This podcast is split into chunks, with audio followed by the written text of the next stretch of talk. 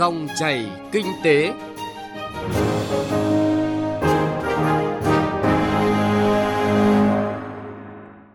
Biên tập viên Bá Toàn và Xuân Lan xin kính chào quý vị và các bạn. Thưa quý vị và các bạn, chương trình Dòng chảy kinh tế hôm nay có những nội dung chính. Thực tiễn đấu thầu mua sắm công những vướng mắc cần tháo gỡ. Chuyển đổi số, cơ hội để ngành truyền tài điện phát triển.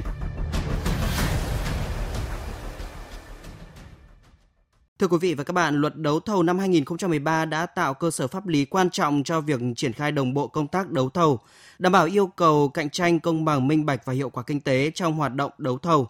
Tuy nhiên, qua quá trình triển khai, hoạt động đấu thầu mua sắm công đã nảy sinh không ít vấn đề trên thực tế, khiến việc sửa đổi luật này đang trở nên rất cấp thiết.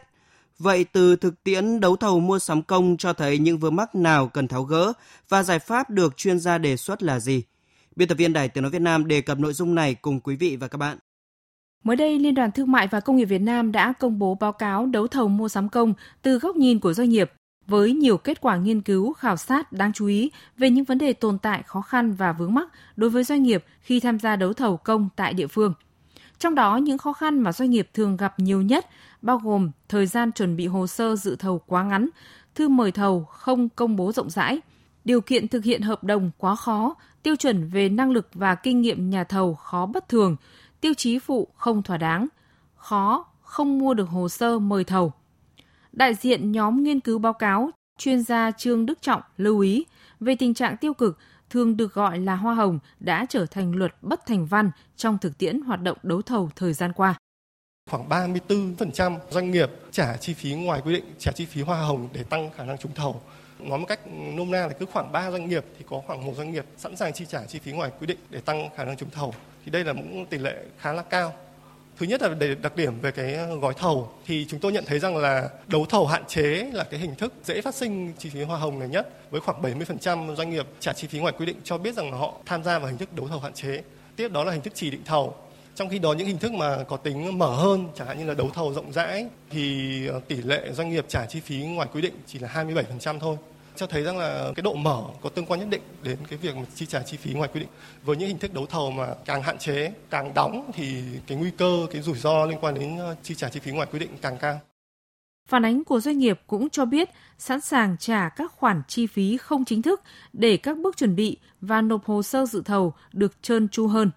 Nếu doanh nghiệp từ chối không chi trả các khoản này thì tiến độ hoàn thành hồ sơ bị chậm trễ, không nộp được hồ sơ dự thầu, gây tổn thất lớn hơn cả khoản chi trả trên. Do đó, ông Đậu Anh Tuấn, Phó Tổng Thư ký Liên đoàn Thương mại và Công nghiệp Việt Nam nhìn nhận,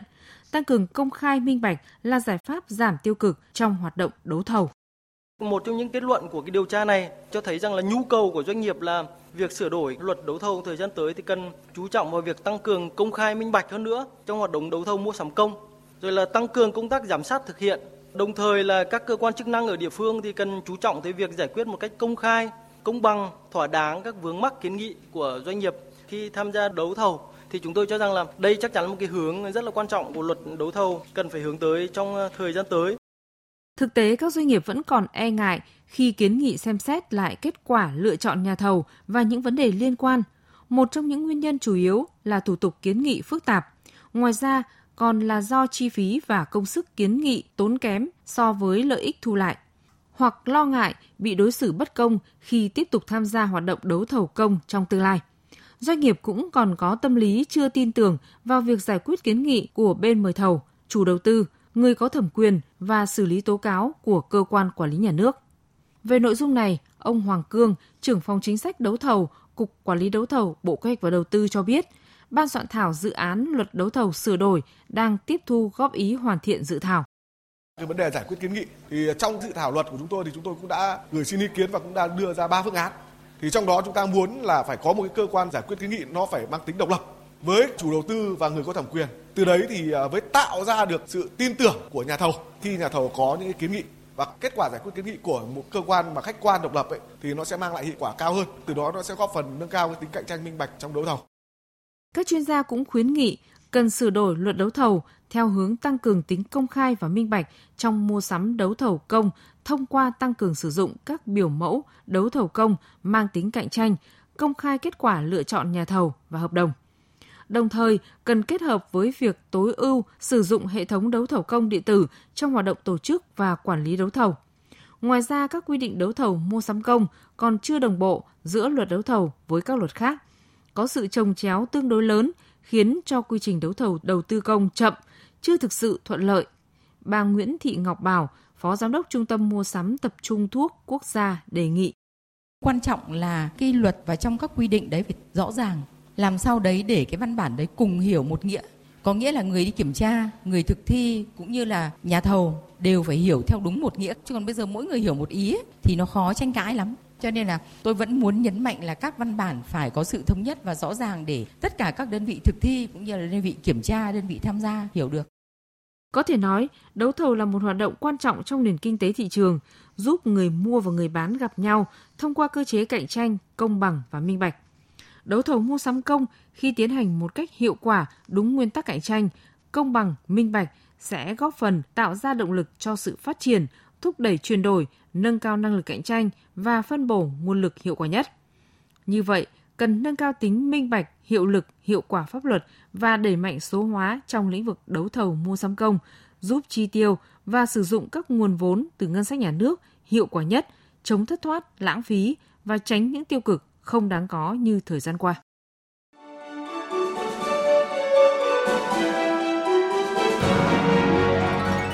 Dòng chảy kinh tế, dòng chảy cuộc sống.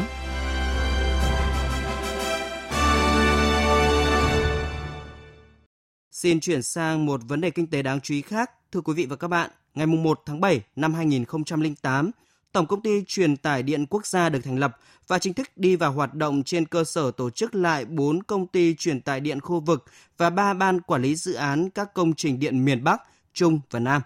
Với vai trò là xương sống của hệ thống điện Việt Nam, Tổng công ty trở thành bộ phận hạ tầng cơ sở quan trọng, góp phần đảm bảo cung ứng điện an toàn, liên tục, ổn định cho phát triển kinh tế xã hội của đất nước và là tiền đề để xây dựng thị trường điện cạnh tranh Việt Nam.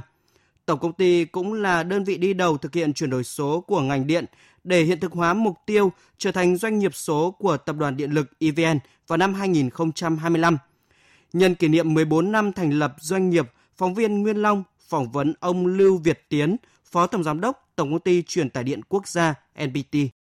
Thưa ông, cùng với Tập đoàn Điện lực Việt Nam EVN thì NPT cũng phải hiện thực hóa cái kế hoạch về cơ bản hoàn thành việc chuyển đổi số vào năm 2022 và tiếp đó sẽ trở thành một doanh nghiệp số vào năm 2025. Vậy xin ông cho biết cụ thể về các cái giải pháp cũng như là các cái kết quả đạt được cho đến thời điểm này. Theo kế hoạch chuyển đổi số của Tập đoàn Điện lực Việt Nam, đến hết năm 2022 thì NPT có 15 nhiệm vụ và đến hết năm 2025, MBT có 15 nhiệm vụ trong các cái lĩnh vực về kỹ thuật sản xuất, đầu tư xây dựng và quản trị nội bộ. Ngoài ra, MBT cũng chủ động đăng ký thêm 14 nhiệm vụ chuyển đổi số.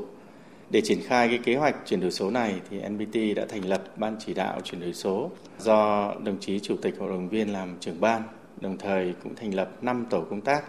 do các đồng chí tổng giám đốc, phó tổng giám đốc trực tiếp làm tổ trưởng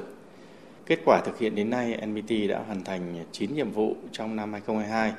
Chúng tôi thường xuyên giả soát và đôn đốc các đơn vị triển khai các nhiệm vụ chuyển đổi số theo đúng kế hoạch cho đến 2025. Thì đến nay dự kiến NBT hoàn thành kế hoạch chuyển đổi số sớm hơn à, kế hoạch do Tập đoàn Điện lực Việt Nam giao. Đặc biệt trong à, quý 3 năm 2022, NBT sẽ hoàn thành chuyển đổi số của ba cái nhiệm vụ rất quan trọng trong lĩnh vực quản lý vận hành đường dây, trạm biến áp và lĩnh vực thí nghiệm.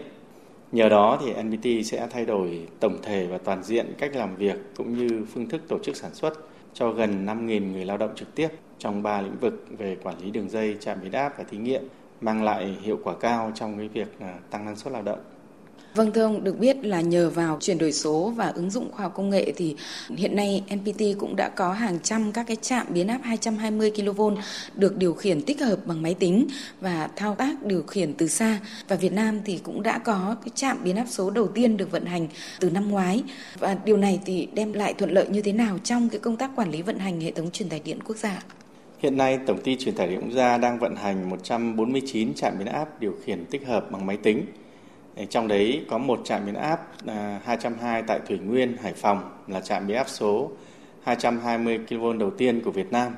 đạt tỷ lệ 85% trên tổng số 176 trạm biến áp 500 220. À, chúng tôi đã chuyển được 109 trạm biến áp 220 sang Thatatsa từ các trung tâm điều độ hệ thống điện miền, đạt tỷ lệ 76% trên tổng số 142 trạm biến áp 220. Nhờ đó, chúng tôi tiết kiệm được gần 600 lao động so với trạm biến áp có người trực thao tác tại chỗ. Bên cạnh đó thì 100% dữ liệu thiết bị trên lưới truyền tải đã được số hóa trên phần mềm quản lý kỹ thuật PMIS. 100% dữ liệu công tơ đã được kết nối vào hệ thống thu thập và quản lý số liệu đo đếm MDMS. Trong bối cảnh chuyển đổi số mạnh mẽ như hiện nay thì dữ liệu số hóa là một cái tài sản rất quan trọng, cho phép chúng tôi triển khai các cái bài toán phân tích dữ liệu phục vụ cho việc ra quyết định trong vận hành, sửa chữa, bảo dưỡng và tăng hiệu suất của thiết bị. Cụ thể, công tác chuyển đổi số như vậy thì đem lại những cái thuận lợi như thế nào đối với công tác quản lý vận hành hệ thống truyền tải điện quốc gia cũng như là những cái khó khăn thách thức của MPT trong cái việc thực hiện chuyển đổi số? Khi bắt đầu cái hành trình à, về tăng cường năng lực tiếp cận công nghệ của cuộc cách mạng công nghiệp lần thứ tư vào năm 2018 cũng như chuyển đổi số vào giai đoạn năm 2020 đến nay thì mặc dù tổng ty truyền tải điện quốc gia cũng như tập đoàn điện lực Việt Nam có quyết tâm mạnh mẽ để thực hiện cái việc chuyển đổi số, nhưng khó khăn lớn nhất của cái chuyển đổi số là thay đổi cái thói quen của mọi người. Và cái thách thức của chuyển đổi số chính là có nhận thức đúng từ lãnh đạo đến cán bộ công nhân viên, đặc biệt là nhận thức đúng từ lãnh đạo à, cao cấp. À, khi mà chuyển lên môi trường số thì chính là cần phải đòi hỏi cái sự thay đổi thói quen của người lao động thì đây là một cái việc khó một cái, cái việc lâu dài. Tuy nhiên văn hóa của người Việt Nam nói chung cũng như cán bộ công nhân viên của tổng ty truyền tải điện quốc gia nói riêng là thích ứng nhanh với cái mới và ham học hỏi cái mới đồng thời là sáng tạo trong việc à, ứng dụng cái mới. Nên chúng tôi hết sức tin tưởng vào việc thay đổi nhận thức và thói quen của người lao động. Và nhờ đó thì cũng sẽ tin tưởng vào việc là hoàn thành cái kế hoạch chuyển đổi số rất là nhiều người nhầm lẫn giữa cái việc chuyển đổi số với lại đơn giản chỉ là ứng dụng các cái khoa học công nghệ, ứng dụng những thiết bị hiện đại vào triển khai cái công tác của mình. Vậy thì từ cái thực tế chuyển đổi số của NPT thì ông có thể chia sẻ về những cái kinh nghiệm trong quản lý và vận hành hệ thống truyền tải điện quốc gia. À, đối với à, ngành truyền tải điện cũng như nhiều các ngành công nghiệp khác trong cả nước thì cái việc tin học hóa số hóa cũng là một cái bước trong cái quá trình tiến đến chuyển đổi số. À, tuy nhiên theo chúng tôi thì việc chuyển đổi số phải tiến tới thay đổi thực sự cái phương thức tổ chức sản xuất cũng như thay đổi cái cách thức làm việc của người lao động à, chuyển từ những người lao động trực tiếp theo cái cách truyền thống sang người lao động số mà trong đó thì cái công nghệ số đóng vai trò quan trọng thì với các cái giải pháp về chuyển đổi số mà MPT đang đang thực hiện thì à, khoảng gần 5.000 người lao động trực tiếp của ngành truyền tải điện sẽ thực sự trở thành các công nhân số, ứng dụng các cái công nghệ số để tăng hiệu quả, tăng năng suất làm việc và nhờ đó thì NPT sẽ tạo ra một cái bước phát triển vượt bậc trong cái việc mà nâng cao cái hiệu quả của doanh nghiệp.